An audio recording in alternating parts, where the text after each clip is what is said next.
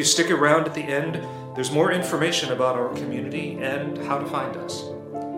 And now, here's this week's centering scripture, followed by the sermon.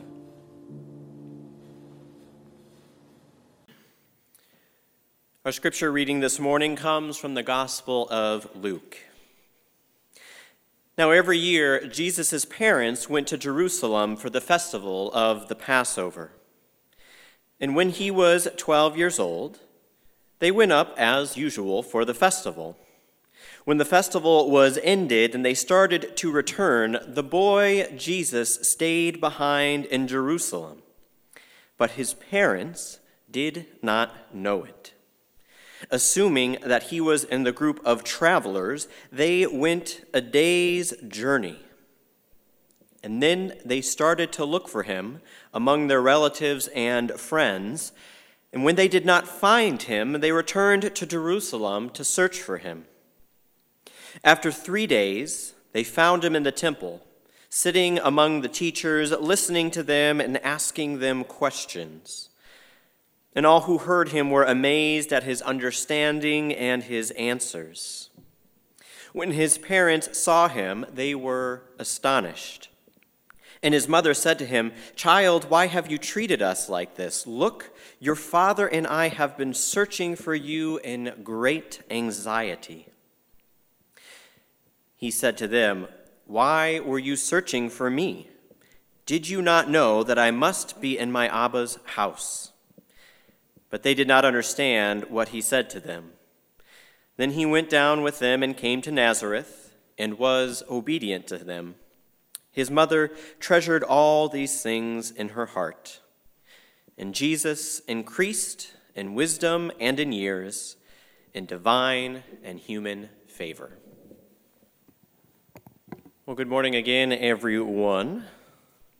Before we dive into our sermon and our scripture, I want to say a, a, few words about where we are heading this month. As I mentioned at the top, we are or will be in remote only worship for at least this week and next week.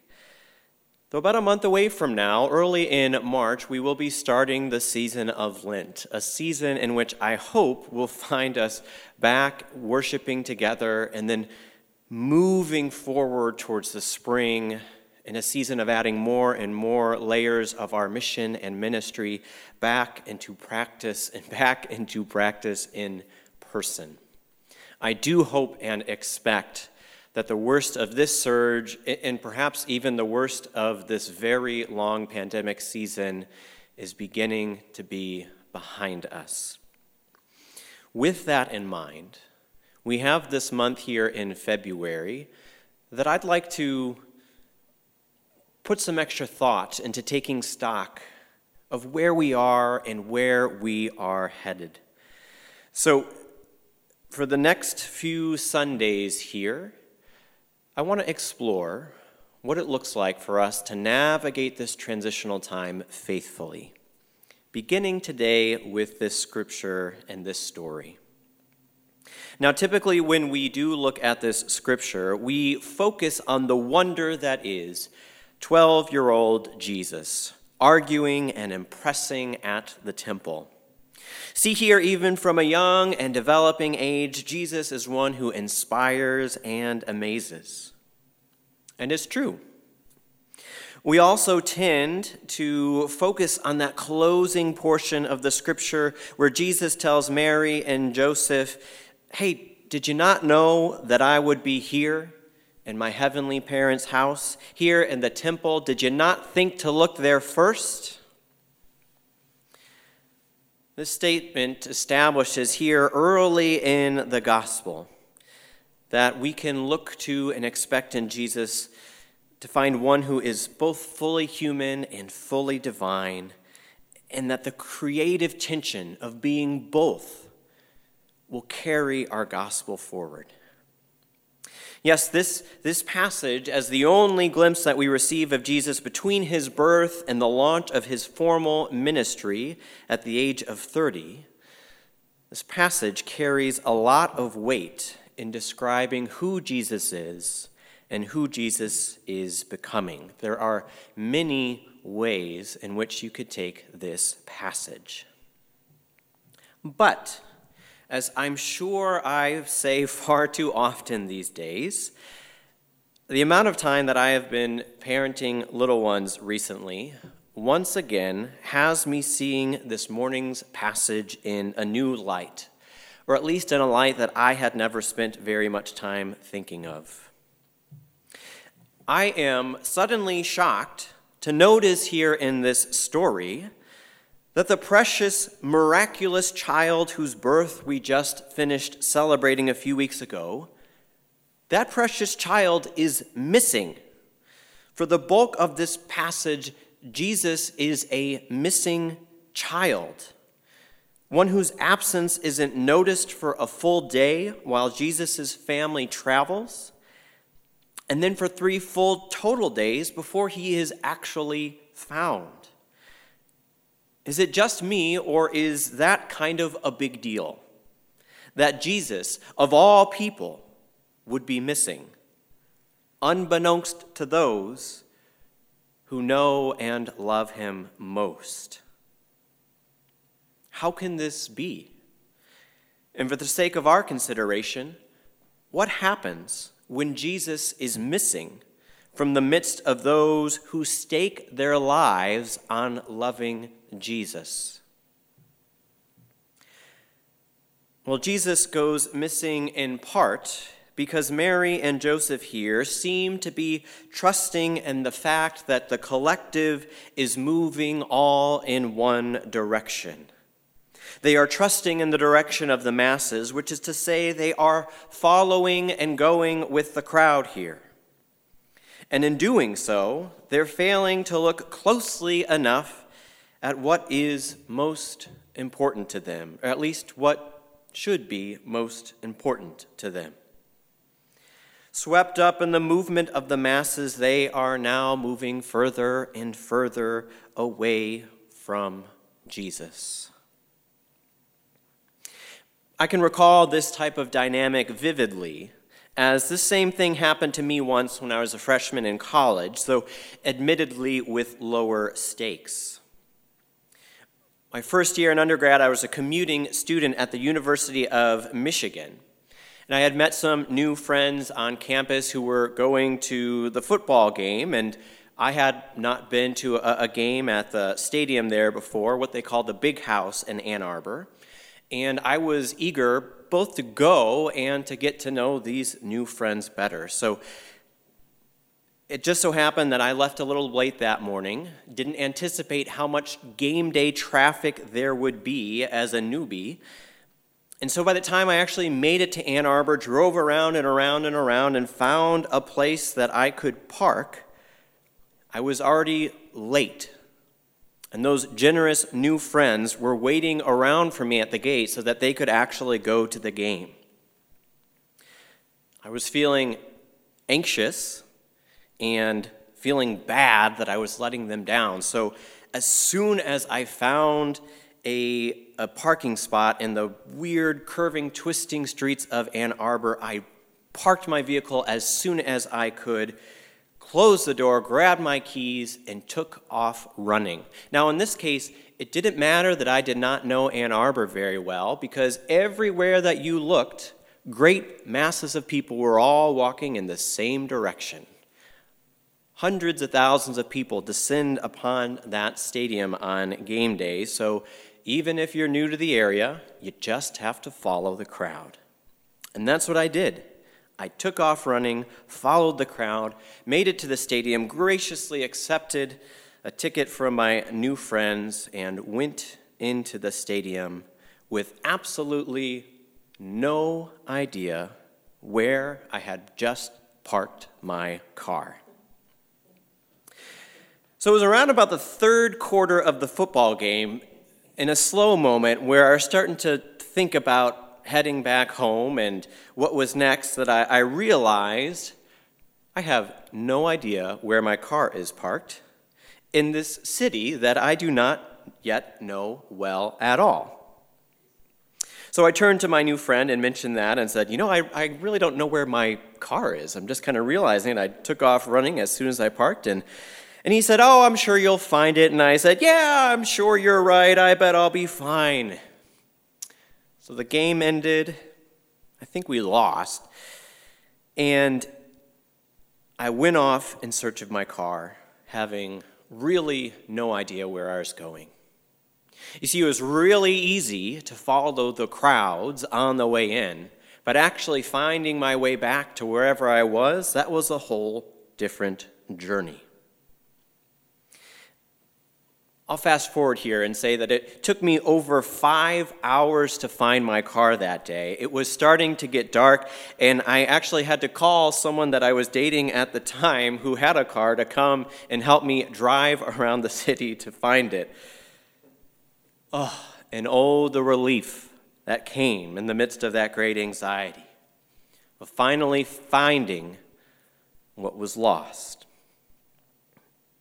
Now, that was a big blunder and a kind of a funny story to come back to now, but that was really just a minor inconvenience in my life, a little learning lesson.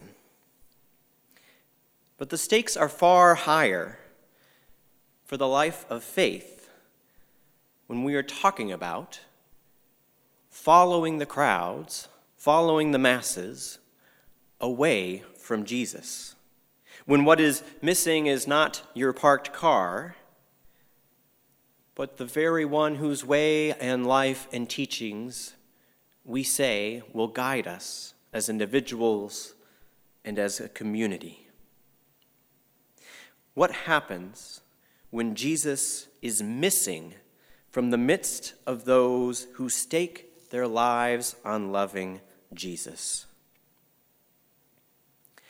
Now, unfortunately, we don't need to look long and hard to find examples of the church walking away from Jesus throughout its history. In nearly every chapter of its life, you can find those claiming the mantle of the church or claiming the mantle of Christ, following the crowd away from Jesus' teaching in search of comfort or numbers or power or privilege or maybe even of pledges. This has led to many ills and evils, including the Crusades, genocide, and slavery. Evils that often found the church growing in power and stature while walking further away from the love of God and from the teachings of Jesus. But you know, it's it's not just the extremes or the institutional examples that matter. Little individual acts of prejudice, greed, and apathy likewise line our histories, not only as a church, but as individuals, and ripple forward. At the same time, we also see in the church's history power, ex- powerful examples of what it looks like to return to the way and the life and the love of Jesus. The same church that blessed the creation of the slave trade also housed those who fought vociferously for the abolition of slavery, for the expansion of civil rights, and for the liberation of all people. Here, too, it's not just the extremes or the institutional examples that matter. For little individual acts of grace, of brave love, of radical compassion, those too line our histories and ripple forward throughout time. If this scripture passage is in part about walking away from Jesus, it can also be about returning, about coming back to Jesus, even when that calls for going against the grain of the greater crowd. In times of great crisis, the church and its people can always be found either moving toward or away from Jesus. And friends, we have been navigating an incredible season of crisis and change. It is my hope and even my expectation that we are working towards coming out of this long and dark and confusing tunnel. that we are working towards a next chapter and a new beginning. And if that is indeed the case, oh God, may it indeed be the case. If that is so, then maybe this last little moment of separation, of slowing down, can provide a good time for each of us to take stock in where we are and where we are heading. And above all, to ask that simple, grounding, and guiding question Is Jesus here?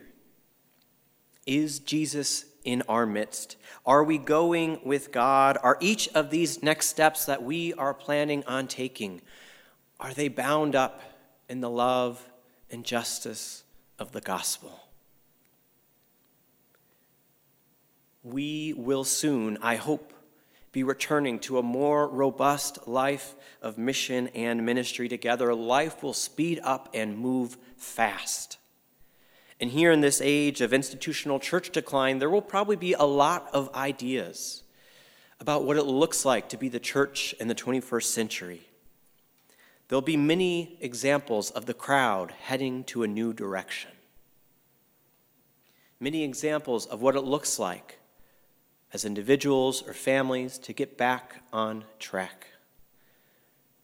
I hope along the way, each of us as individuals and us as a church can ask Are we moving away or toward the gospel that we know in Jesus?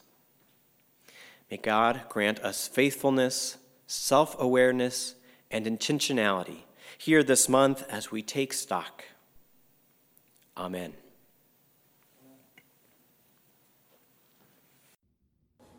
As a church located on Lakota land in Minnetonka, Minnesota, St. Luke is a joyful, inclusive, intergenerational, and compassionate community on a spiritual journey seeking to do justice, make peace, and to walk humbly with God. We invite you to join us live for virtual worship each Sunday morning on Facebook or YouTube, or by following the worship links on our website, stluke.mn. Thanks for listening. May you go in peace.